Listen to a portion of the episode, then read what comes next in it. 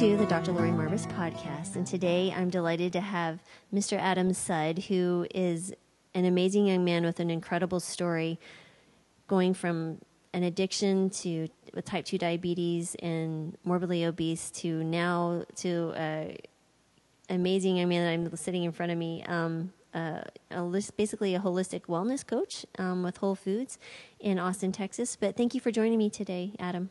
Oh, thank you for having me. I'm excited. Wonderful. So I know you've been around kind of the plant based talks, and a lot of people have heard your story and all that thing. So if we can just briefly recap, recap not recap, that would not be good. recap your story um, yeah. of kind of how it all started. You know, especially I'm really interested in how the addiction to the Adderall started and your food addiction and just kind of your how what was the setup in your in your environment that led to that? Well, um, so of course, I'm seventh generation Texan, and I grew up, you know, on burgers and, and barbecue, and and uh, but not only that, uh, I have a, uh, a father who lost his father very young at, at age 25 um, to colon cancer, and um, this is this is just my belief, but I believe that as a result of that happening to him, that trauma, that it sort of closed him off emotionally and he becomes hypercritical of people that he's very close to, people that he loves very much, uh, when they are exhibiting lifestyle behaviors that threaten their life. And uh, because it's easier to be hypercritical than it is to embrace and say, uh, I'm, I love you and that what I see is scaring me. So that by being critical, that's really his, that was his way of showing his love for me. But when you're young, I didn't understand that. So at a young age, I was criticized for you know wanting the junk food that all you know the kids had, and and it, it sort of it it created this. I remember being very young, exhibiting closet eating behavior. And uh, you know, my mom would make cinnamon rolls for breakfast, and we were allowed one each. Um, and then when they would leave, I would grab two and I'd put them in my pocket and I'd run to my room and I'd eat them in my room with the door closed. How old were you at that time? You know, 10, maybe, maybe, maybe 12. Uh, but that was something that I did a lot. I, I felt ashamed to have wanted more. And uh, at the same time, I was also diagnosed with ADHD. And uh, I was diagnosed by um, a, a, specialist in Houston. And, you know, I'm an 80s kid, and Ritalin was the new fix all for ADHD, and I got put on it. And one of the things I think that it, in in a way that it profoundly affected me was um, when you are telling a child that they are going on medicine for ADHD. What you're also telling them is that you don't fit into the world, but this pill is going to fix it. And it's going to fix you. It's going to fix the problem that the world sees in you. And to me, I think that it affected me in a way to where from that point on, when I received from the environment, from friends, from people, a, you know, a, a, signal that there was something wrong with me, I looked outwardly to fix it. Um, and so when I moved, when we moved to Austin and I started high school, I didn't know anybody. I didn't have any friends. Um, I wasn't really overweight, but I was, you know, I was a little chubby. Um, and my medication got switched to Adderall. Uh, which was at the time, this would have been mid 90s, the new super drug for ADHD. And I remember as a freshman uh, getting a call from uh, one of my few friends saying, you know, there's a party this weekend, you got to come out. And I said, I can't, I got too much work. And they told me that if I was to just take more of my Adderall on Sunday night, that I could stay up all night long and get all my work done. And I said, well, if, if it's going to keep me up all night, I might as well take it for the party. And I tell you, the minute I took it, I was hooked because I'm also not a type A personality, um, or I certainly wasn't then. And my father is, a, you know, highly successful person. He's very much a type A personality. He's a marathoner. And, you know, when you're a high school kid, especially a, a high school boy, your father is your example of what it means to be a, a successful man. And I thought to be accepted by him, I needed to be fit and a type A personality. And Adderall absolutely made me have type A personality qualities. And I thought, that's great. but it also did an, another amazing thing for me, which was it completely curbs your appetite. It gives you endless energy. You stay up all night. You don't want to eat because let's be clear, Adderall is amphetamine. That's what it is. In fact, it's medically pure amphetamine, so it's actually a, a much purer source of amphetamine than you would get with street meth, which is cut with so many horrible things. And I became very, very attached to this substance because I thought I'd found the answer to all of my problems. And it spun out of control um, very quickly to where I was taking a lot more than I was supposed to. Um, but I, it was working for me. I was able to, you know, stay lean, get all my work done, get a top scholarship to an art school for my computer artwork. But in college, my drug became more important to me than anything else, and I started doctor shopping. Uh, which is where you have multiple doctors prescribing the same medication without them knowing about each other. It's completely a felony. Um, and I got offered a position on a big movie my sophomore year of college, and I said, I'm just going to drop out, go home, start working on this film, and that'll be what I'm going to do. But the real reason behind it was I could leave school, I could go back to Austin because the film was being shot in Austin and I could be making money and have all my dealers because they were all in Austin. Really, what I had found was a way to be away from school and home where I knew I could get all the drugs I wanted. How did you doctor shop when, as a as a teenager? Did your parents not know about this? Yeah, so um, I found uh, I had a, a, family doctor who uh, who if I was in trouble with my doctor at school, uh, and said, "Oh, I lost my prescription," or "Oh, my bag was stolen," or whatever, he would, you know, send me another script, and he hated doing it uh, because he could tell. But he's he was a, a close family friend, and I feel so bad for, you know, probably the horrible uh, situation I put him in. Um, but eventually, he said no more of that, and completely cut me off to to his help. Um, but luckily, at that point, I'd come back to Austin where now I was over 18. I could get as many doctors as I wanted. Uh, I could start forging prescriptions. Um, and unfortunately, when you've been addicted to an amphetamine for that long, when you've been addicted to a stimulant for that long, it just destroys your metabolism. It destroys your adrenal system uh, to where now it didn't matter how much I took, I still ate a, an, an insane diet of fast food to where my new addiction for fast food started um, because I started to become very depressed, and fast food was an instant fix for me. And to to sum it up, but at, at my worst, my my diet was this: I would wake up, go to Torchy's Tacos, which is a breakfast taco place here. I would get five to six potato, egg, and cheese or jalapeno sausage, egg, and cheese uh, breakfast tacos with a large soda. Come home, for my first lunch, I would go to McDonald's, get the supersized double quarter pounder meal with an extra double quarter pounder. For my second lunch, I would go to Whataburger and get the honey barbecue chicken strip sandwich with a large fries and large soda. For dinner, I would order a large Papa John's pizza for myself with a two liter soda. Um, and then at around three in the morning, I would go back to Whataburger for the breakfast on a bun sausage sandwiches, like three or four of them. And over the course of 24 hours, I would probably drink 12 sodas a day. And on top of that, uh, by this point, I was taking 450 milligrams of Adderall over a 24 hour period.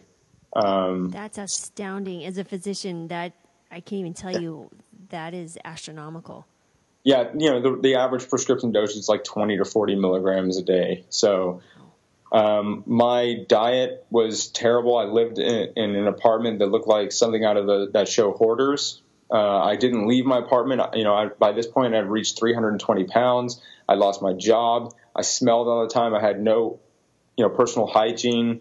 Um, Where were your parents? My, what were they thinking at this time? They were. My relationship with my parents got very, very strained. Um, they couldn't stand to be around me, and when they were around me, they couldn't help but, you know, notice the, the problems and want to talk about it. I didn't want to talk about any of it. Uh, I was treating my parents like an ATM. They were supporting me at the time, and you know, uh, I remember uh, sitting up in my apartment late at night thinking to myself, you know, here I am, this fat, smelly drug addict. Um, you know, I'm never going to make anything for myself, but, uh, you know, at least when my parents die, I'll get their money. That's, that's how I thought of, at the time. That's, that's the type of disease I was dealing with and, and mental state that I was dealing with. And, and, you know, my dad, uh, who never would let an opportunity go by if, if it was an opportunity to save his son's life. This was about 2009, 2010. The Whole Foods Market was going to do their very first Engine 2 immersion. And he comes to me and he says, Adam, I want you to do this. I want you to go. I can get you. You know, I wasn't working for Whole Foods Market, but he said he's been involved with Whole Foods since the very beginning. He goes, if you want to go, I'll get you in. And to be honest, I went so that he would continue giving me money. That's why I went. And uh, I remember meeting Rip Esselstyn and him having this look like he had never seen more of a lost cause in his life. Um, and uh, I went, and I went as a drug addict, and I used as a drug addict at the immersion. Um, but I listened to everything that was being said, and I went to every lecture, and I and, and I accepted the information. And you know, as as at the time I was a self-proclaimed animal lover who ate meat, um, you know, it really struck a core, one of my core values, which is protection of animals and the environment. And uh, there was a speaker there that night named Dick Beardsley who talked about his struggle with uh, addiction to painkillers after he was a a, a record-holding marathoner who, after his career, suffered these a slew of horrible accidents and got addicted to painkillers. And he talked about it that night. He was very inspiring. And I wanted so badly to go up to him and admit to him for the first time to anybody that I was a drug addict. Uh, and I just, I couldn't give it up. And uh, unfortunately, I suffered for three more years until one night, you know, I don't know if this was a suicide attempt. I don't believe I was actually trying to kill myself, but I ended up taking a uh, I mean, obviously, I was already taking a huge amount of drugs. Uh, the amount of Adderall I was taking was, you know, 450 milligrams a day. But on top of that, I took a bunch of painkillers and some other stuff, and I overdosed in my apartment. So there I am, lying on the floor, unconscious, literally surrounded by my drugs, surrounded by fast food garbage, surrounded by empty pill bottles. Um, in a smelly hoarder-like apartment where the windows were blocked out, were blacked out from with you know poster board because I didn't want people seeing into my apartment. And um, uh, you know, I had this realization when I when I regained consciousness. Um, one, I remember the moments before passing out, never being so scared in my life. And I had this realization that as a drug addict, I know that there's nothing that anyone could have ever said to me to uh, to make me want to um, to want to change unless I wanted it. And I know that there's nothing my family could have said, but I also know that they would never understand that, and um, that they would they would live the rest of their life uh, believing that there was something they could have said. And um, so I called my dad and I said, I didn't tell him that I overdosed, but I told him I need help. And then here's a person that I treated so poorly and, you know, my mom, I don't know how many nights she just wondered, is my son going to be alive tomorrow? Um, and they said, don't worry about it. My mom, that your mom and I will take care of it. And two weeks later, I checked into rehab.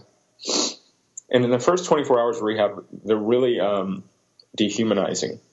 Um, you know, they, they, they search you, they search your bags, they do medical tests, you know, they have to do like a full body thing, you know, where you stand there naked in front of the doctors and they look at you over and it's, you know, already I'm 320 pounds and I don't feel good about myself and I certainly didn't want to do that. I'm already ashamed to be walking into rehab, but there's a real purpose for it. One, no one goes to rehab sober. I didn't, and they wanted to make sure I wasn't bringing any drugs in. Um, they're also looking to see if you're dealing with any diagnoses that you're unaware of. And in my case, that was certainly uh, what was going on. I found out that I was a type 2 diabetic. My blood sugar was almost 400. Um, I had high cholesterol, and my blood pressure was so high that for the first week of rehab, before I could leave my dorm, I had to have my blood pressure and heart rate monitored before I could leave. They were like, they wanted to see if my heart rate could get under 110 in the first thing in the morning. Um, and so I remember getting this this diagnosis from the doctor and and having the first time where I had to really accept that I was the problem here because of what I learned at the Engine 2 immersion. All of this stuff, which I could not deny because there were numbers on a page saying, "Here it is. You can't argue with this." I can argue the the addiction. I could argue the depression because where's the numbers? Where's where's my where's my addiction number? Uh, you know, I could just say I'm a big guy from Texas, I can take 450 milligrams, or you know, you know I, I, it's everyone else and everything and, and everything else's fault that I'm angry at the world. It's not about me; it's about everyone else, which is what I was doing. But I knew 100% that type 2 diabetes, high blood pressure, high cholesterol, these are not genetic things. These are, are a result of the environment that I created for myself to live in. And I remember thinking very clearly, what did I learn from the Engine 2 immersion? I learned that if I'm the problem, I get to be the solution. And I made it my mission in, recovery to reverse all those those chronic diseases. And as a result of that, I have to stay sober. Um, because one of my addictions was fast food, and I knew that if I went back to the drugs or the fast food, that they would lead me back to the other. Um, and in rehab, you don't get a lot of control over what you eat, unfortunately. Uh, it, so I did the best that I could, but there were days when I couldn't. You know, they cooked with oil and things like that, so there's not a lot that I could be, be in control of. But I got sent to sober living, where I was going to live for the next ten months in sober living in, in Santa Monica. And I thought, all right, this is where it's going to happen for me because they advertise all this healthy cooking and healthy food. And I walked into this place and it literally looked like a teenager from the 90s who had been watching nothing but Nickelodeon commercials had stocked the kitchen. It was Eggo waffles, soda, fruity pebbles, all the sugary cereals, microwavable pizzas, burgers, cheese, so much dairy and uh, literally being thrown back into yeah. the addiction that you're trying to avoid. Exactly. And I walked. I remember remember having this very vivid, uh, um, or this very surreal moment where I said, "Nobody can walk, can leave this place. They may leave a month down the road, you know, six months down the road, however long they stay. They may leave sober, but no one can leave healthier. It is impossible to become healthier in this environment." And um, I went up to the house manager and I said, you know, we have a problem here. Um, I'm I'm a type two diabetic. I have high blood pressure, high cholesterol, and I'm trying to do this plant based thing uh, to reverse all these things. And you're I signed a contract with you that requires you to provide food for me. So what are we going to do? And the house manager said that unfortunately, this place gives control of the shopping list to the residents, which is why the food is the way it is but tell me what you want and I'll get it for you. And I said, look, man, I don't know. I've never done this before. I'm a fast food addict from Texas. I don't really like plant food, but I do like these things. I like oatmeal, I like black beans, I like broccoli, and I like fruit. Can you get me that? And he said, yes. And so I ate that for every meal, for every day, for 10 months. This and, reminds me a little bit of the the guy that did the potato for a year. You, yeah. literally just cleaned everything but what you could eat. Just I I'm such a fan of his because now I'm such a potato addict. But um, it was crazy because now look, I I hated eating this way when I first started. I hated it, and I was in a house with like 12 other guys in their 20s. It was a frat house. Uh, it was a sober frat house. Um, it was also football season, and every weekend the house would order six to ten delivery pizzas. Uh, they'd be stacked up on the, the counter with sodas and chips and everything for the football games, and they'd be eating it, and I'd be sitting there with my bowl of broccoli and black beans and fruit, and I'd be crying because I didn't want to be so unhappy, and I didn't want to have to be eating this food, and I would look at these people and they were young and they were fit and they were attractive and they got to eat whatever they wanted. And I would think to myself, how lucky are they that they don't have to do what I'm doing right now? But if you, if I would just change the perspective a, a little bit, I can also say to myself, how lucky am I that my body shows me exactly what I'm doing to it. And that unfortunately for a lot of these guys, they're going to go a long time without ever knowing the damage that they're doing. And some of them may go their whole life and never knew, know what they're doing to their bodies until it's too late.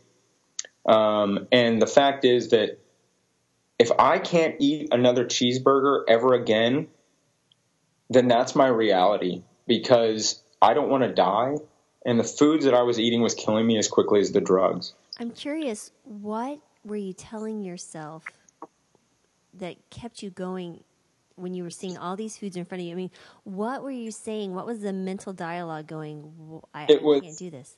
Well, it's actually uh, I read Doug Lisle's The Pleasure Trap, um, and it was reading The Pleasure Trap that I understood exactly what I needed to do every single day because I realized from that that the reason why I was frustrated was not anything it had nothing to do with a moral shortcoming. It had nothing to do with any kind of moral weakness or lack of moral fiber or lack of willpower. It was a biological problem that had that had occurred in me as a result of the environment that I chose to live in.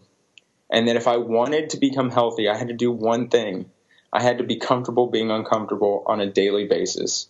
If I can do that, then there will be a day that comes down the road when I wake up and eating this way won't be a chore. And then one day I'm going to wake up and I'm going to look forward to these foods. And then one day I'm going to wake up and the idea of going back to my old life will be as uncomfortable as it is for me right now to make this change. It's a biological fact. It has to happen. And it's not because someone's stronger or the, the, the success stories that I had read, like Rich Roll, he wasn't stronger as a person. He was just a human being that stuck with it. And it worked. If it can work for him, it can work for me.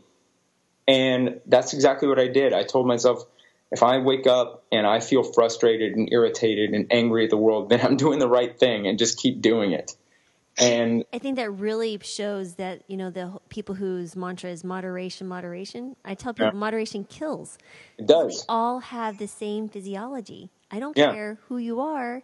We still have yeah. the same physiology. And you're exactly right. The biology will change. And it's brilliant. It, it taught me one amazing thing that when I wake up every morning and I prepare a meal on a plate that is about restoring health and wellness in my life and is making me a happier, healthier person today than the person I was the day before, that that act of preparing a food is, is also an act of self-care. It's an act of self-love.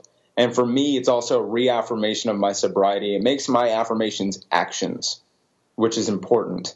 Um, it also creates an, an incredible environment for me to live in as a drug addict because no matter the emotional problems, no matter the psychology that I'm dealing with, if I came home pissed off at the world uh, from group therapy, which I, had, I went to IOP program, so I was attending therapy five hours a day, five days a week, and then seeing my private therapist. This was so group therapy. And look, they wanted me to accept that I was this young, arrogant, entitled, angry, spoiled kid and I didn't want to accept it. So I would, you know, in, in typical angry, entitled, arrogant, spoiled fashion, I would throw up a finger and start walking down Santa Monica Boulevard. I could come home and my environment did not allow me to damage my body. In fact, no matter how angry I got at the end of the day, I was still healthier and, and, and than the, the person I was the day before. My environment could only create health and wellness. And I thought to myself, what an amazing tool that is. And I actually saw the results of it within three months. My blood sugar dropped from almost 400 to the high 60s, low 70s. And I was on the highest amount of metformin that they would allow you to take before putting you on insulin. And so I stopped taking the medication because when your when your blood sugar is that low, when it's in the 60s, you don't feel very good. You get in these sweats and you get dizzy. And so I ditched it. And a month later, I went to go see my endocrinologist. And he takes my blood sugar and it's like 82 and he, I remember it very, very well. This look on his face when he goes, "Wow, the medicine's working," but he honestly looked like he didn't even believe that it was possible. And I said, "I really don't think that that's what's happening." And he and he said, "No, no, this is great. We're going to take you down to half of your dosage." I said, "I don't even want to do that." He goes, "What do you mean? Why don't you want to take less medicine?" I said, "Well, I haven't taken the medicine for a month." And he just looked stunned and he didn't know how this was possible. And I told him that, well, I had gone plant based, uh, eating a, a, whole food plant based diet, no added oils, no added sugar. And he actually looked at me and said that that actually makes sense. And at the time, because I was still dealing with a lot of anger issues, I wanted to get very angry at him, and make him an enemy, and have him, you know, well, why wouldn't you tell me this? You know, when I when we first started.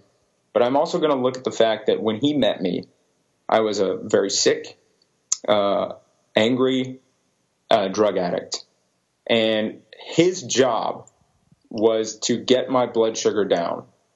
And maybe he thought it was the safest thing to do would just be to put me on medicine for now and wait until I, he thought I was maybe emotionally ready to make the change. I don't know. Maybe that's not what his plan was, but um, I always look at it as thankfully I was able to hear a message that taught me that plant based nutrition can do for me what medicine can't.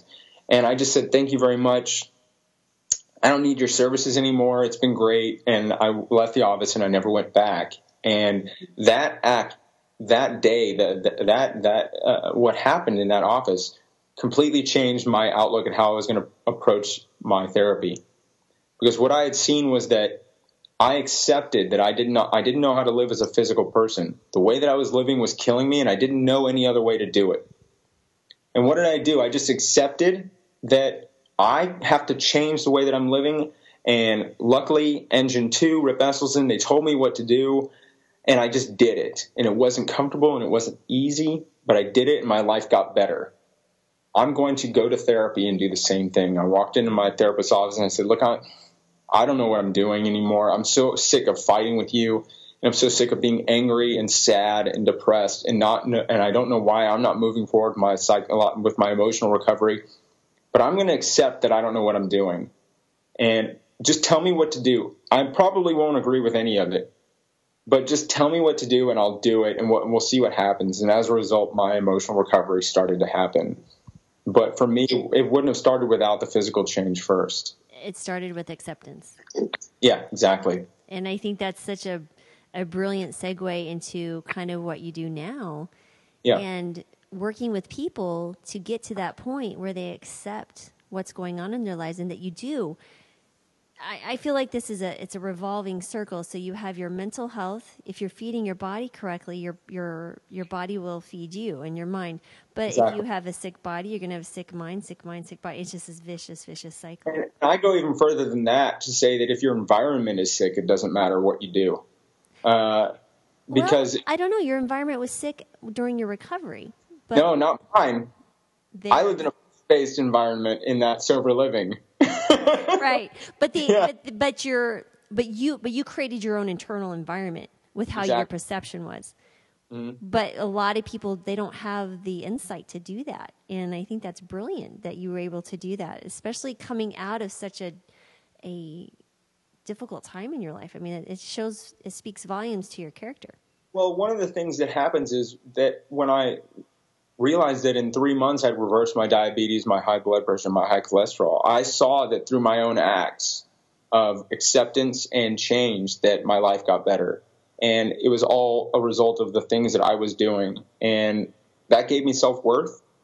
And I think that self worth is a powerful uh, tool for making you feel like you're worth saving during, like, you know, because life isn't easy. I may be having a great week, and then the next week you know, all this stuff happens and it, I, I feel terrible. And you got therapists telling you, oh, you're making such great progress and you feel worse this week than you did the week before. And you just sort of have to take their word for it. And you don't really want to do that because for me, I need to see, like, I need to see the chart that says why. You need and the evidence.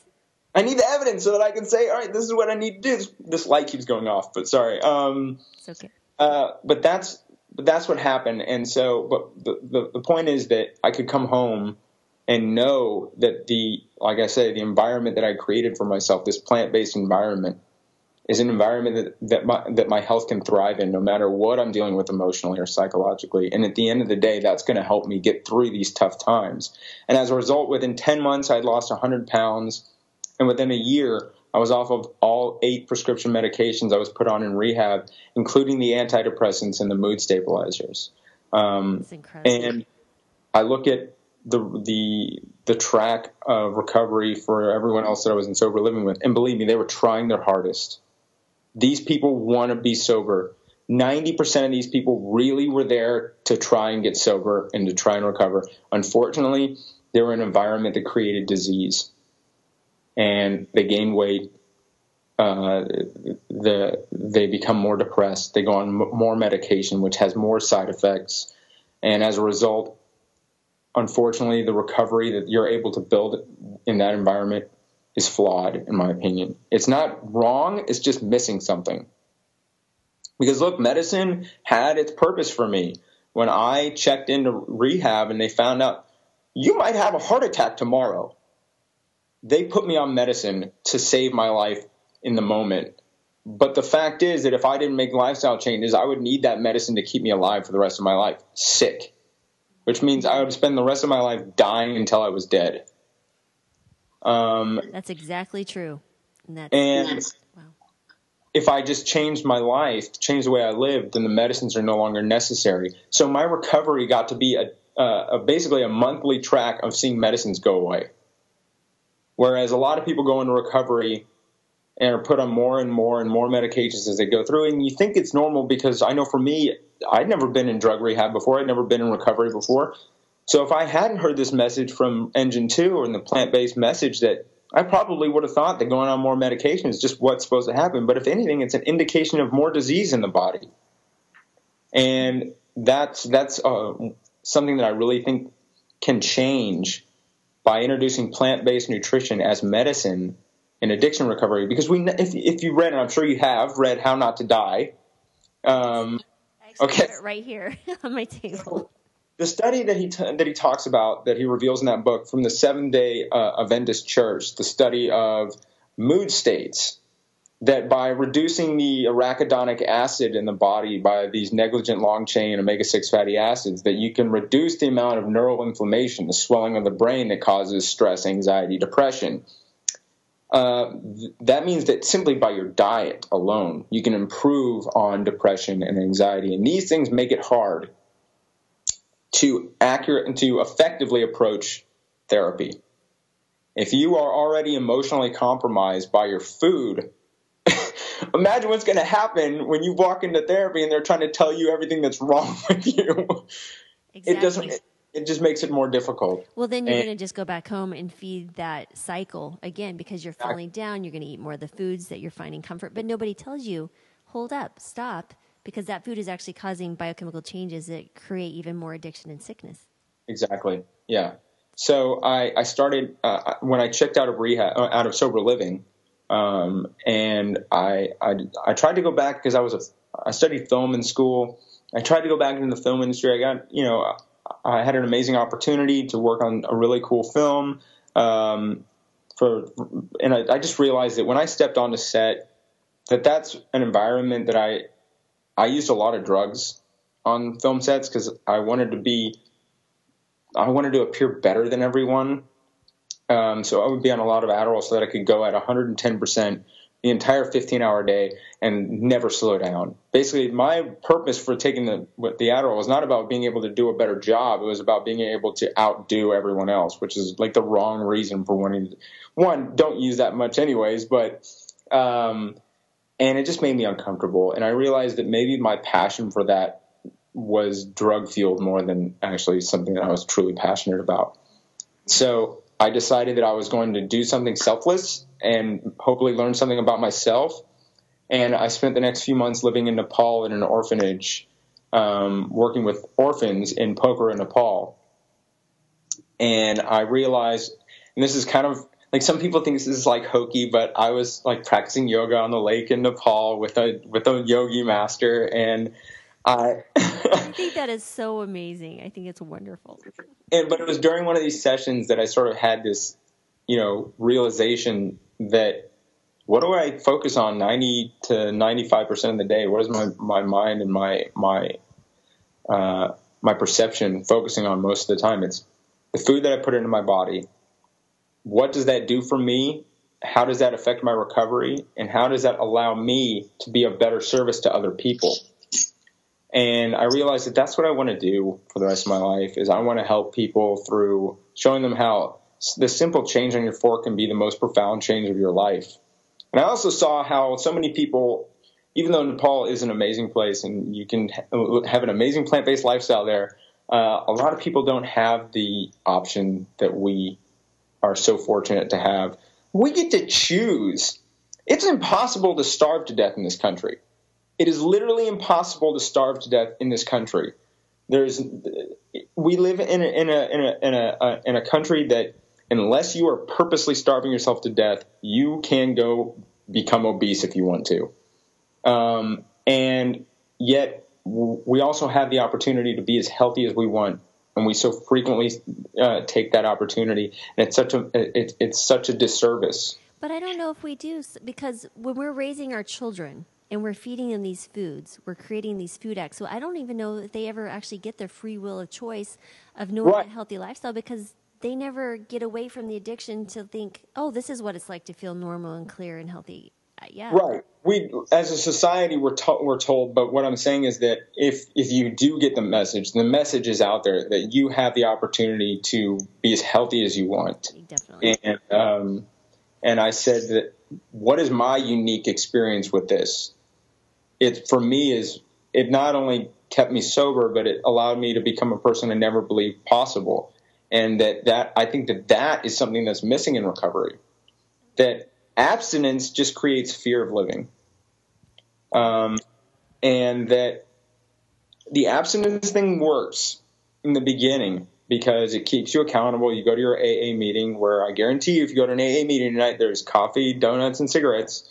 Um, um, but at the end of the day, if your recovery program isn't about becoming something and living a lifestyle that's so far removed from your previous lifestyle, to where your daily actions are about creating positive change, then your recovery isn't complete, in my opinion. Some people may, may find that uh, offensive, and I'm not trying to be offensive. I'm just trying to say that we know that the, the standard recovery method is broken. It has a very high relapse rate. And I, I just think that that is something that is that that we should look at and accept that we, we we're missing something. What would you do to fix that broken system then, since you've been through it? Well, I don't think that my program completely fixes anything. Obviously, I don't think that there's a cure all, but for me, I would love to have a sober living facility that is 100% plant based. That I could guarantee a person when they check in, say someone comes to the door and says, I want to live here, what's this going to do for me? I could say, well, look, if you live in this house and you live by the rules, not only will you leave this house sober, but I guarantee you when you leave, you're healthier than when you got here. That is that would be a guarantee that no other treatment facility or sober living facility could make unless they themselves were also plant based.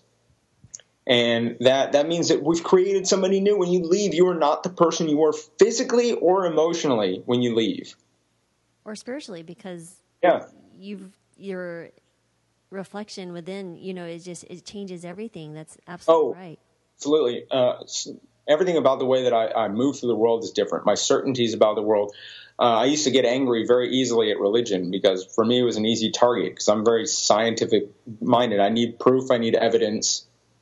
And now, you know, I, am still not a religious person, but it doesn't bother me. I don't care if, if people are super religious. Let them be. It doesn't harm me at all, you know.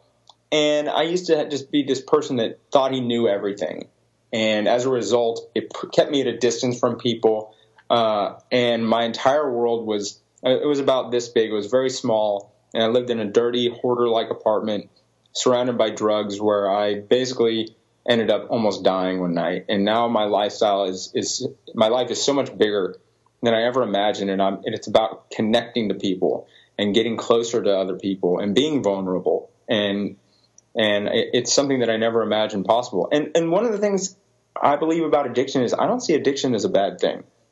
When I was a drug addict, look, I was very good. I was I'm a very very talented addict. All right. When I was a drug addict, I was so good at it that it, it, I was never more productive as when I needed my drug. I knew who to cheat. I knew who to rob from. I knew who to steal from. I knew, you know, who to scam. If, if it didn't matter if, if they were a person that I would have, at the same day, if necessary, given my life to tr- to protect them. That didn't matter because in that moment, what I needed most was my drug. So, family member or not, I was going to get what I needed.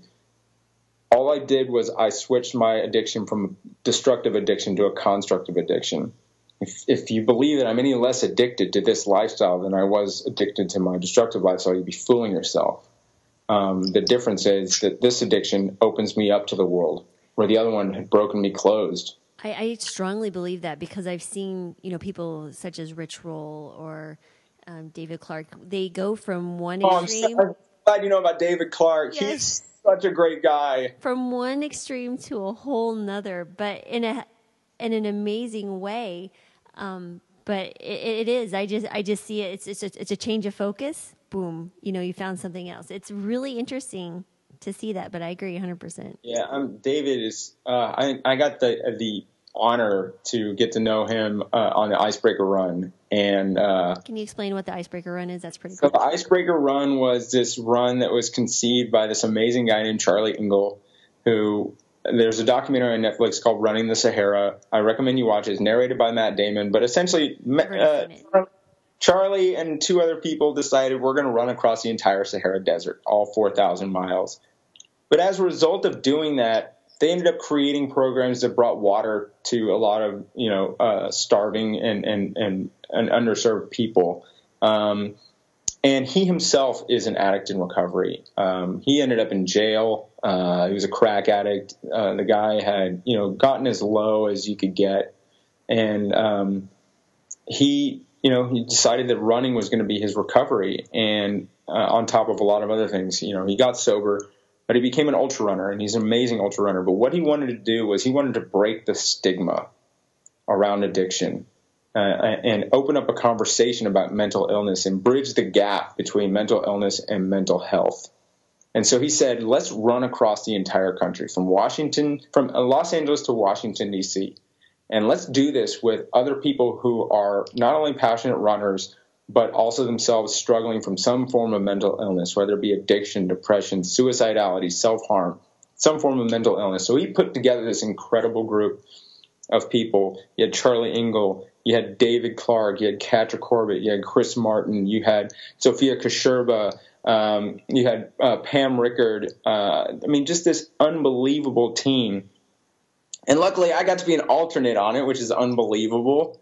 Uh, and because it was so funny because uh, David Clark has, I mean, uh, um, Charlie Engle had been on the Rich Roll podcast, and I got the uh, opportunity to be on the Rich Roll podcast, and I get this phone call one morning, and it was like 4 a.m. my time, okay, because Charlie lives in, in North Carolina, and I live in Santa Monica, and I answered the phone, I was like, hello, and he goes, hey, this is Charlie Engle, and I wanted to hang up because I didn't believe it at first.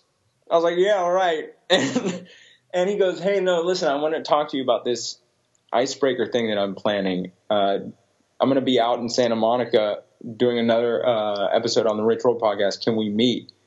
And I said, what, what are you talking about? What's this icebreaker run? He goes, well, we're going to be doing a run. It's going to be in LA.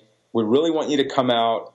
Uh, it's for mental illness. Will you will you do it with us? And I said, well, how? F-? Now remember, I hadn't even done a marathon at this point. And he goes, how far is it? I said, how far is it? He goes, it's to to Washington D.C. And I like, I'm again, I wanted to hang up on the phone. Like, dude, like I'm I'm nowhere near the the level of elite athlete that these guys are. But he goes, look, we just want you involved uh, you know, feel free to run as much as possible. I had a prior commitment already. I had to be in uh, Sedona, Arizona for the Engine 2 immersion because I've become a speaker for Engine 2. But I got to join them from in Texas and, and be on the run from Texas to Washington, D.C. And I got the pleasure of really getting to know this guy, David Clark, who is maybe has more wisdom and self insight than anyone I've ever met. Um, this guy weighed 320 pounds. He was an alcoholic. Um, he was very close to losing his life, um, and he became plant based, and he became a runner, and now he's run all. You know, he's one of the best ultra runners in the world. Um, and actually, my brother and him are making a documentary right now about the idea of positive addiction, which is really great. Um, and uh, yeah, so guys, you, if he has a book out called um, uh, "Out There: The Story of Ultra Recovery," read this book he's amazing. And get Charlie's book, Running Man. It's great too. It's the story of him running the Sahara. But I've got to do these amazing things, like the Icebreaker Run, be a speaker for Engine Two, uh, speak at, at Plant Stock. I'm speaking at Health Fest in Marshall. Um, but I think the most profound thing is, you know, people like to, to people like to hear me talk about the things I've lost. 160 pounds that I've lost as of today. The the medications I've been gotten off of, the diseases I've gotten rid of, but the most profound thing is what you gain as a result of uh, going through recovery. And like I said, my relationship with my father and my mother and my brother and sister was really strained. And now when I come back to Austin, uh, I go on the run. I go on a run with my dad every morning uh, around Lake Austin, and he's you know he's not just my dad. He's my best friend. You know, he's my mentor, and I also get to work with him at the same Whole Foods store where where he works. And you know, the, my first week here in Austin, you know, we drove into work together every day, and and it's really and as great as it feels for me, I I, I love this more for him because here's a guy who I treated so poorly, and he just he just he took it, and he realized that that this is just you know this is a sick person. My son is sick, and I can't you know I need to just take this from him. And when he's finally ready, I can be of service to him, and I can save help save his life. And he deserves to have the son that he that that I think he's always wanted to have, and that's what I love so much about what this recovery has given me is I now get to be that for him. And um, well, he just loved you because that's what parents do. And uh, I find it really interesting if you look at the circle of events. Your dad helped fund Whole Foods in the beginning. Yeah. Which led to the Engine 2 immersion that you did before you discovered you wanted yeah. to be helped. And then there's like a full circle for you because tell oh. us now what you do currently.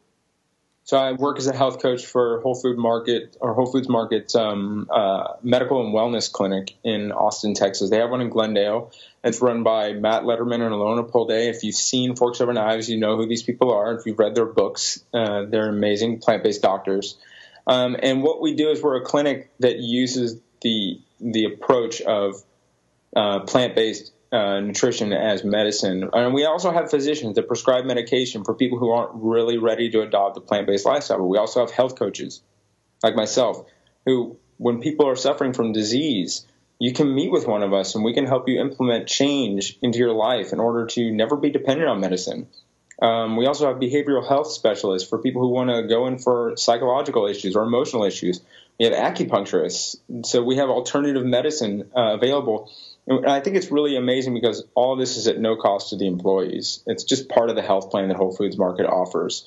Uh, and if you need to see a specialist, we're connected within the network in Austin, the Seton network. So if you have a heart specialist, you can see your heart specialist. If you need to see, an, you know, uh, an, an, ophthalmologist, you can go see your ophthalmologist. Um, it, you know, I think what Whole Foods Market is doing is really revolutionary because we're saying, look, we're going to give you health insurance, but we're also going to offer you the tools and the knowledge to never be dependent upon it through not just the medical center, but the four immersions that they send 100 employees to each every year. So mm-hmm. Fuhrman being one of them, uh, McDougall, Engine 2, and Stoll. They send 100 employees to this to each one of those every year, and they've been doing this now for 10 years, where people learn to adopt a plant-based lifestyle in order to reverse disease and get the quality of life that they deserve. Um, and not only that, they learn a lot of the psychological stuff because I know at Engine Two, Doug Lisle is there like three days doing his presentations, and that guy is like his book, The Pleasure Trap. That's like my Bible. I mean, that, that, that's what did it for me. It was visualization of his book that made you be able to walk away from all that. It really was. I, I you know, I described my recovery in three parts. Uh, one was before and after the uh, the Engine Two book, um, and then there's before and after reading The Pleasure Trap. Engine 2 gave me the tools, and then uh, Doug Lisle's The Pleasure Trap told me exactly how to do it.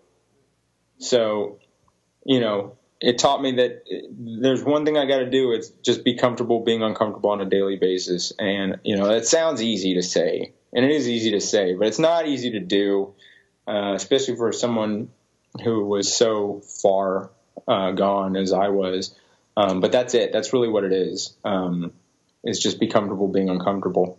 That that's ex- exactly true with anything in life. You just take those chances and opportunities that are given you, and you go with it. And I, I love that The be comfortable with being uncomfortable. That's amazing. Which you know, I wanted to get a little bit into your thoughts of how we turn conventional medicine upside down. So, Yeah. you know, right now it's based off medications or then you hit the therapy or other support, but you know, but now we start with nutrition and then, you know, if we need to have other therapies, medications, stuff like that. That's exactly how I feel. That Yeah.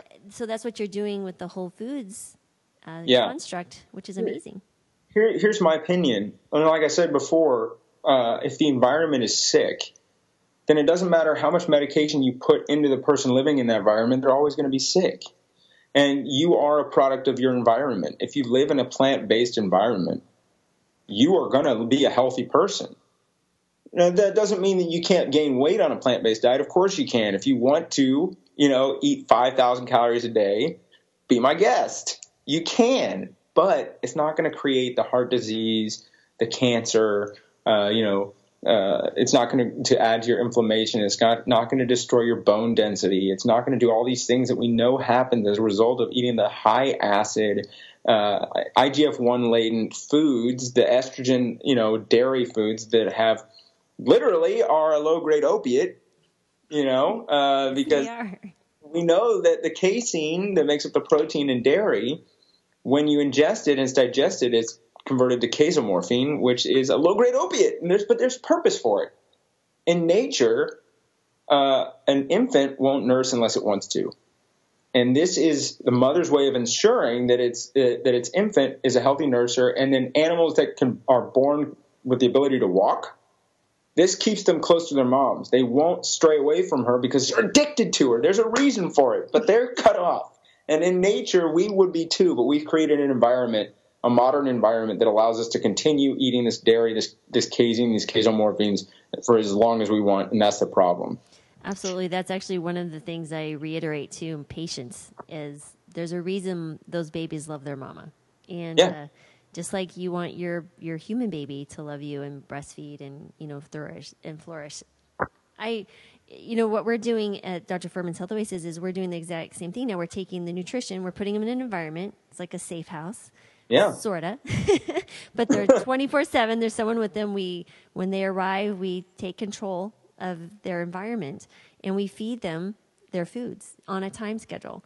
But the really cool thing is, besides what I get to do teaching and the cooking for them, and we go on grocery store tours, which is what I get to do. But we had the clinical therapists who help them, you know, process what's going on in their heads. And we Yeah. all eat this way. So it's an incredible learning opportunity. And for physicians who haven't had the opportunity to be in that environment of this clinical psychology stuff, is just so wow. It's a crazy. I, I love the fact that I'm nourishing the body and the cells and the micronutrients, all that. But for them to work through the mental part is so amazing to me. What's amazing is that when you look at when you actually look at the pleasure trap, that chart that Doug Lisle uses, what you're looking at is a dopamine response, a problem of dopamine response. So you can easily apply that chart to not only food addiction but substance abuse of illicit drugs because it is simply the body's response to dopamine. That is why when you're a drug addict and you know what you're doing is killing you, you are so compelled to continue using it because your body, the genes that make up everything, believe that when you get that big of a dopamine response, you have found something in your environment that is going to keep you alive and allow you to be biologically successful. Your body does not recognize that this substance is a chemically created addictive substance that is going to create disease in the body and kill you because it doesn't believe that those things exist in nature. It doesn't learn. It hasn't learned that yet. but, but we don't eat. We're not in an environment of real food. Where I call them frankenfoods because honestly, they're those hyper palatable foods that have hijacked our taste buds and hijacked our dopamine response. Exactly. Actually, just Thursday, I did this exact uh, lecture for my patients there, and they were all just like having these aha moments of Yeah. like, "Wow, I really can't even consume those once." You know. No, but and that's the great thing is that you're by helping them to understand that they then realize that the reason that they love these foods and can't stop eating them is not because there's anything wrong with them. It's because their body is operating exactly how it should to those foods. Right. That this is biology. That there's nothing. You're not broken. Mm-hmm. And th- that when they realize that they're not broken, and that simply what has occurred is, is just the natural order of things. If you put yourself in that environment, then they realize that just simply by being themselves, if they change their environment, their body will get back to where it's supposed to, and their brain chemistry will operate as it should. You just have to get to that point. And the nice thing is, we're allowing that brain chemistry to heal itself on a cellular level, but then the clinical component allows them to hear spiritually and yeah. the other mental part, which is for me, it's just so fun to watch because I just feel that's it's a neglected component in medicine right now. It is. Absolutely. Wow. So tell me, what type of changes have you seen in your folks that come through your patients? Do you have a large conversion percentage? We well, I've been working there for three weeks. So oh, three weeks. Congratulations. so um, I haven't had the opportunity to really see any patients yet. i am still training with the other amazing health coaches, but I can tell you that I've had uh, when I was working as a private a recovery coach and plant-based nutritionist in Santa Monica. Uh, the last two years, that's what I was doing, and I was working for a treatment center called the Canyon at Santa Monica, which is the same IOP that I went to as a you know addicted, angry person. Um, and then it was amazing when I got to go back as a facilitator and and not have to sign in as a patient anymore. but I've had a few patients that after because they can't see me privately while they're there, it's a conflict of interest. But afterwards, I also continued to give lectures at sober livings, and I had a few patients that said that they want to do this. And one of them, this guy, and I'm not going to say his name, of course, but uh, you know, we had a lot in common. He comes from a fortunate situation. He was able to get everything he ever wanted, and uh, you know, he never had to want for a lot of things. Uh, he he had a strained relationship with his dad. He was, you know, he wasn't like super overweight, but he was, you know, 50 pounds, you know, overweight. Um, and he also, you know, had this desire to to really want to change himself entirely. And he had read Rich Roll's book. And when I told him, when he found out that I was on his podcast, then he said, like, I want to do what you did. And I said, let's do it. And while living in sober living, and in the same sober living house that I lived in, he implemented a plant based lifestyle. And within six months, he had not only lost 60 pounds, all the, all the weight, but he completed a triathlon with his dad. So, you know, it just, and, you know, it makes me like his, his recovery is so special to me because three years after, uh, my parents walked me into rehab, uh, three years after my, my mom and dad walked me in at, you know, 320 pounds with disease and addiction and just depressed, uh, I was able to run the Austin 10K with my dad and my mom uh, was there taking pictures. So I had this photo of my dad walking me into rehab, and then I've, I've created sort of the top of the photo is my dad walking me into rehab, and the bottom of the photo is him and I running the Austin 10K. And really, you know, it, it sort of symbolizes my entire recovery that my parents really did have my back from day one to you know to the end, from the beginning to the end. And you know, I sort of saw that take place with this young man that I was getting to help, and it was an amazing, it was an amazing thing. That's incredible. And and what is he doing? Was that recent, or was what's he doing now? So that was probably uh, about a year ago that that happened. So he's still sober. He's you know he went back to school, um, and you know I'm, I'm sure he's doing well. Um, I haven't talked to him in a, in a, bit, but we I drop him a line and, uh, and I see how he's doing every now and then. So. So do you still run? I do, yeah, and I'm going to be. In fact, I'm glad you mentioned this. Um, so you probably heard the name Tim Kaufman. You've probably heard the name Josh LaJaunie. Oh, you're going. You're. I know where you're going. Uh, we are running Leadville. Yep. so. yep. Not far from my old stomping grounds in Colorado. Yeah. So it's going to be amazing. Uh, Tim is someone who I've gotten to know pretty well. Um, and uh, he's going to be speaking at Plant Stock this year, which is amazing. And I'm super excited because this guy is just has a fabulous recovery story himself.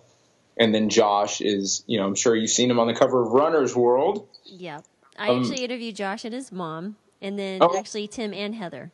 So awesome. um, and Josh went from 400 pounds to, you know, the cover of Runner's World.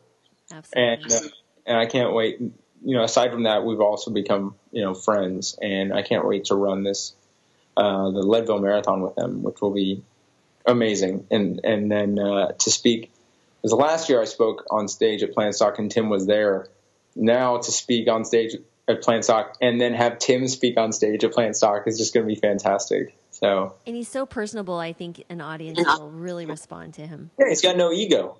He's he's just simply himself, and he's vulnerable, and he's not doing it for any kind of accolade. He's doing it to like he he really wants to help people, and that's what I like so much about him. He's not in it for any kind of like you know stardom whatever there would be in this movement but um it's not yeah let's just fight the entire culture of america yeah. sure exactly but uh, he's he's become quite a, an amazing ambassador for the movement and uh, i know that he got to do a facebook live uh, session for the engine 2 seven day rescue challenge which started this year um, so if you don't mind i'm going to plug the book do it do it so Rip Esselstyn released his new book called The Engine 2 Seven Day Rescue Challenge. And what it is is that when he first created the Engine 2 program, the diet, what he thought would would initially take 28 days to achieve, the results he thought would take 28 days to achieve. After 10 years of doing the seven day immersions, we realized that it only takes seven days.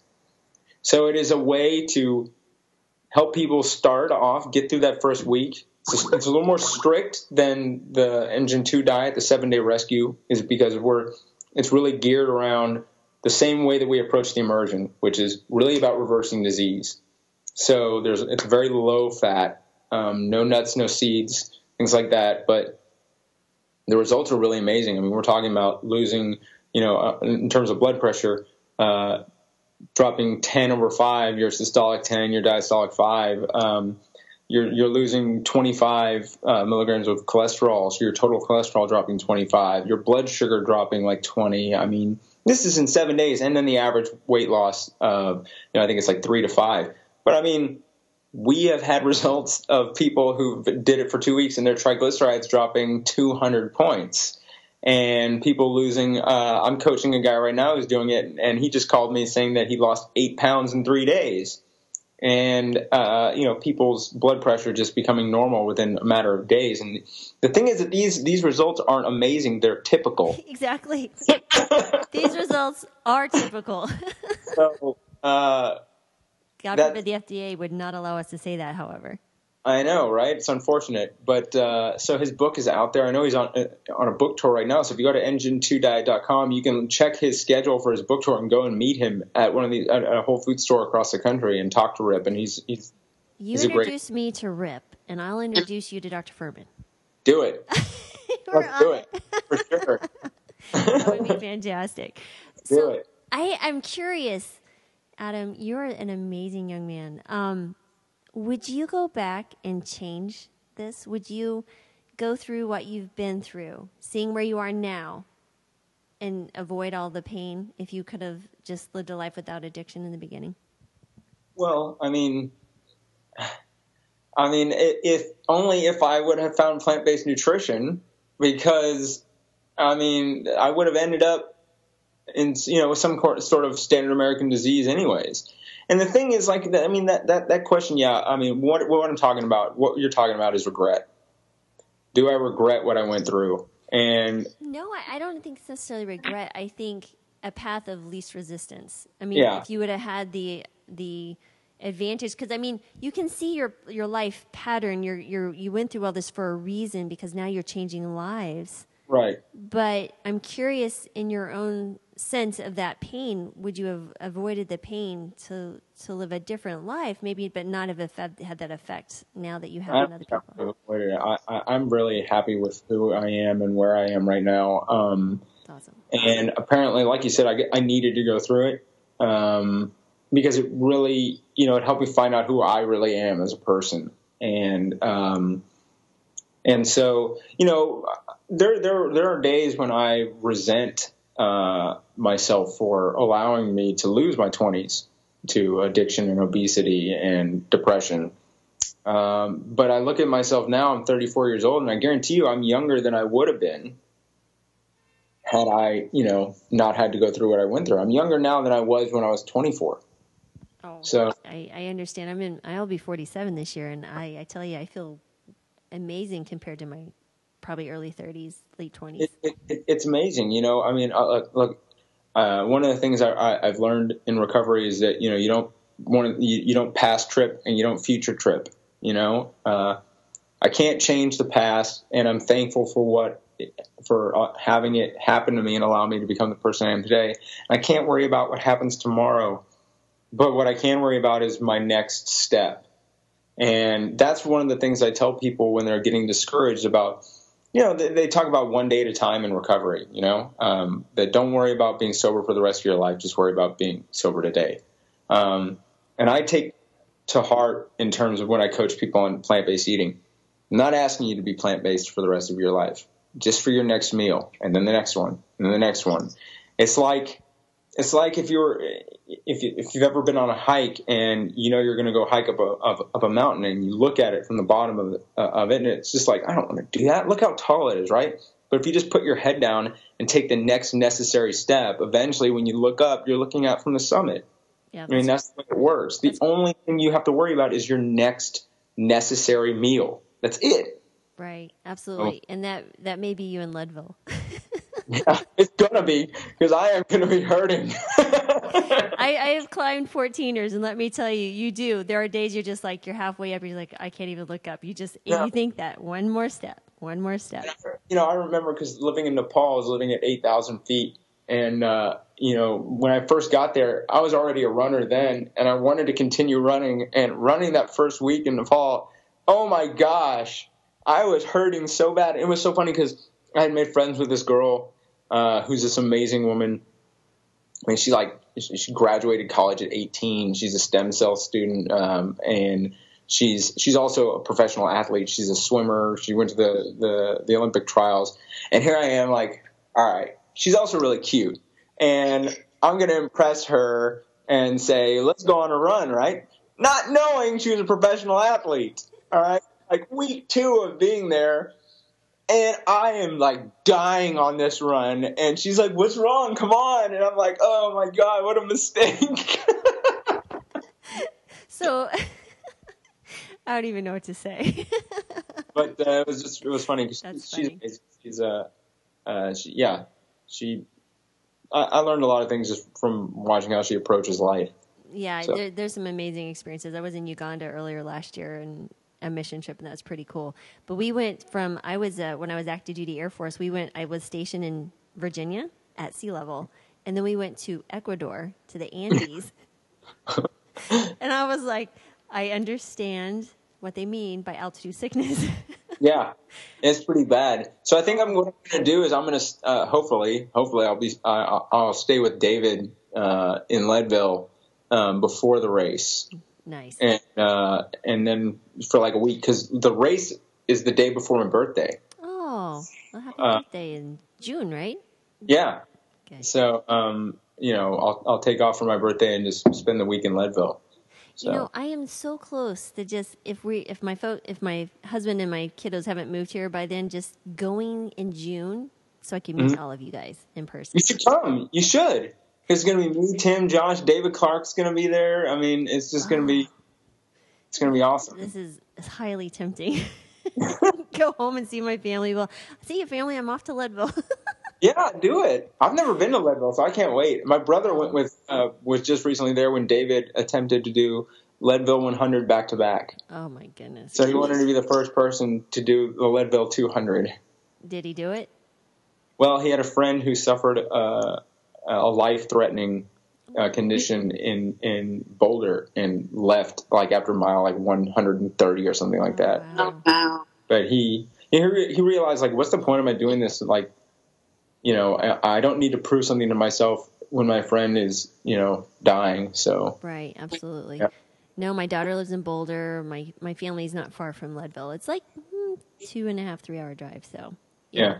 nice all right, very good. Well, you know, I know I've taken a lot of your time. We had a little disconnection. We'll edit that out, but I am. I tell you, this was an amazing conversation, and I really want to thank you. I appreciate it. Uh, I, I, I, I, I loved being on the show, and I'm such a fan of you know what you and Dr. Fuhrman do, and hearing about the clinic that you're involved with now. Like, I'm so jealous. You don't know how hard I tried to create that Angeles. you should come see us. You gotta. I would visit. love to. I would love to do that Absolutely. because I mean, if the, people need to make the connection that food is the biggest impact from the environment that we that we have on a daily basis, mm-hmm. because is the part of the environment that we're saying we're going to put into our bodies to keep us alive. Exactly. I we we could love to have you could come and speak to our folks. I would think that would be Oh, fabulous. I would love to do that. So, So Adam, anytime you want to come, honestly, you are welcome. I have a sleeper sofa. great. That's all. I, that and sweet potatoes. As long as you've got that, I'm fine. I have a whole bowl full of sweet potatoes. I have my boys come to see me. I have to have sweet potatoes. All oh, I do sweet potatoes, oatmeal, and cinnamon. As long as you've got those three things, I'm set. We're, I, I totally right there with you. Fan of Andrew Taylor for refusing to prove how great potatoes are. I, you know, it's hilarious. I have there's a 16 hour time difference. We're like messaging, trying to figure out when we're going to set him up. In Australia, right? Yes, so it's like I put a message in, I have to wait till the next day.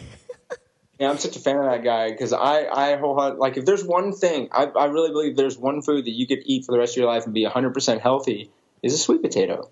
Oh. Like if, if oh. you had to only eat one food for the rest of your life, choose the one that you could be the most healthy on and have it be calorie dense enough to not have to eat 15 pounds of it, right, right. it would be a sweet potato. Sweet potatoes are a fabulous food. Unbelievable. And it tastes good. And there's so many of them. If you'd have told me five years ago, I would be sitting here having this conversation, know. I'm the same inhaling the greatness of a sweet potato. And I I would have said, "You're freaking crazy." Ate them. I remember. I remember. It, it wasn't that long ago when I ate one on accident and like almost like and started gagging from the taste. But now, don't even get in between me and my sweet potatoes. You are barking up the wrong tree if you're trying to stop me from getting my sweet potato. the only time you show anger now is getting That's me right. That's wonderful. Oh my goodness. Well, what would you say? I always like to ask people one last tidbit of advice for those who are considering or contemplating contemplating. Let me spit out my words. Changing their lifestyle to eat this way. What would you say? do it. I mean, uh, I would say simply like what what I what I like to say is that it's amazing how the simple change on your fork can really be the most profound change of your life. Give yourself the opportunity. I know that Rip's book, The Seven Day Rescue, is showing what you can do in seven days, and that's great. But give yourself a month. Do it for 28 days. Come on, really? 28 days. In the grand scheme of things, it's not that long Right. give yourself the opportunity to create that gut mi- microbiome, that gut flora that actually allows you to crave these foods. Mm-hmm. Because we know it takes that long to actually develop at least that amount of time to develop the microbiome in your stomach that actually changes your taste buds. And we also know that you're gonna when, when you when you change the microbiome, that the microbiome is essentially what is responsible for your levels of dopamine and serotonin that 90% of dopamine and, and over 50% of your serotonin is created in the gut. It has an intestinal source. So give yourself the opportunity to see how what you eat literally changes the way you think, feel, and are rewarded by your brain. Mm-hmm. It's an amazing thing. Give yourself the opportunity to experience all the benefits of a plant based diet, not just weight loss. This isn't about weight loss, it's about health. Oh yeah. It's- The weight that you either need to lose or need to gain is just an added side effect. Exactly. That's it's a nice side effect, but it's it's Yeah. not the the whole picture. And people always say when they change their diet like this, they're like, "I can't believe I was living in a state of blah, and now Yeah. I'm like, now I'm living. This is what it was really like." Yeah, it's it's amazing that you feel like you come out of this fog, and and the other thing is, you know, I mean, I had I, I was put on medication for ADHD. I still have ADHD, but I'm I'm very much more uh, uh, able to control it uh, through also through practices of mindfulness meditation. Um, but I don't want to be medicated anymore, and th- this diet allows me to live that lifestyle, live the authentic self. Um, and so, yeah, I would do. I would say give yourself give yourself a chance to experience this. It's amazing.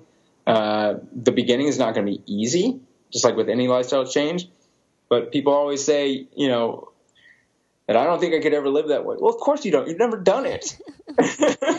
Well, I'll tell you what, I was never pregnant before and had a baby and you do it. And then Yeah. you know, it's the same thing. It's it's an amazing you have to go through some pain to have the most amazing blessings in your life. And so I think and I uh I thank you again. And I always like to acknowledge people. I try to remember. I think I forget on a few podcasts. I've only put out a few podcasts. Like, I think you're going to be number 20 and Oh, uh, maybe 21. great. um, but I just want to acknowledge you, Adam, and say thank you for all the lives that you're have changed and will be changing. And I think it's a fabulous thing you're doing. And you're very personable and you're wise beyond your years. Um, Well, thank you. And I think that's fascinating. And your your family's blessed to have you in their lives. So. I appreciate that. Not a problem. But uh, thank you again for your time, and uh, we'll say goodbye to Adam. And uh, you guys make sure and follow him wherever he is going to be speaking, and hopefully he'll come down to Boca, and then I can go meet Rip. He's like big, Yeah. a big fan.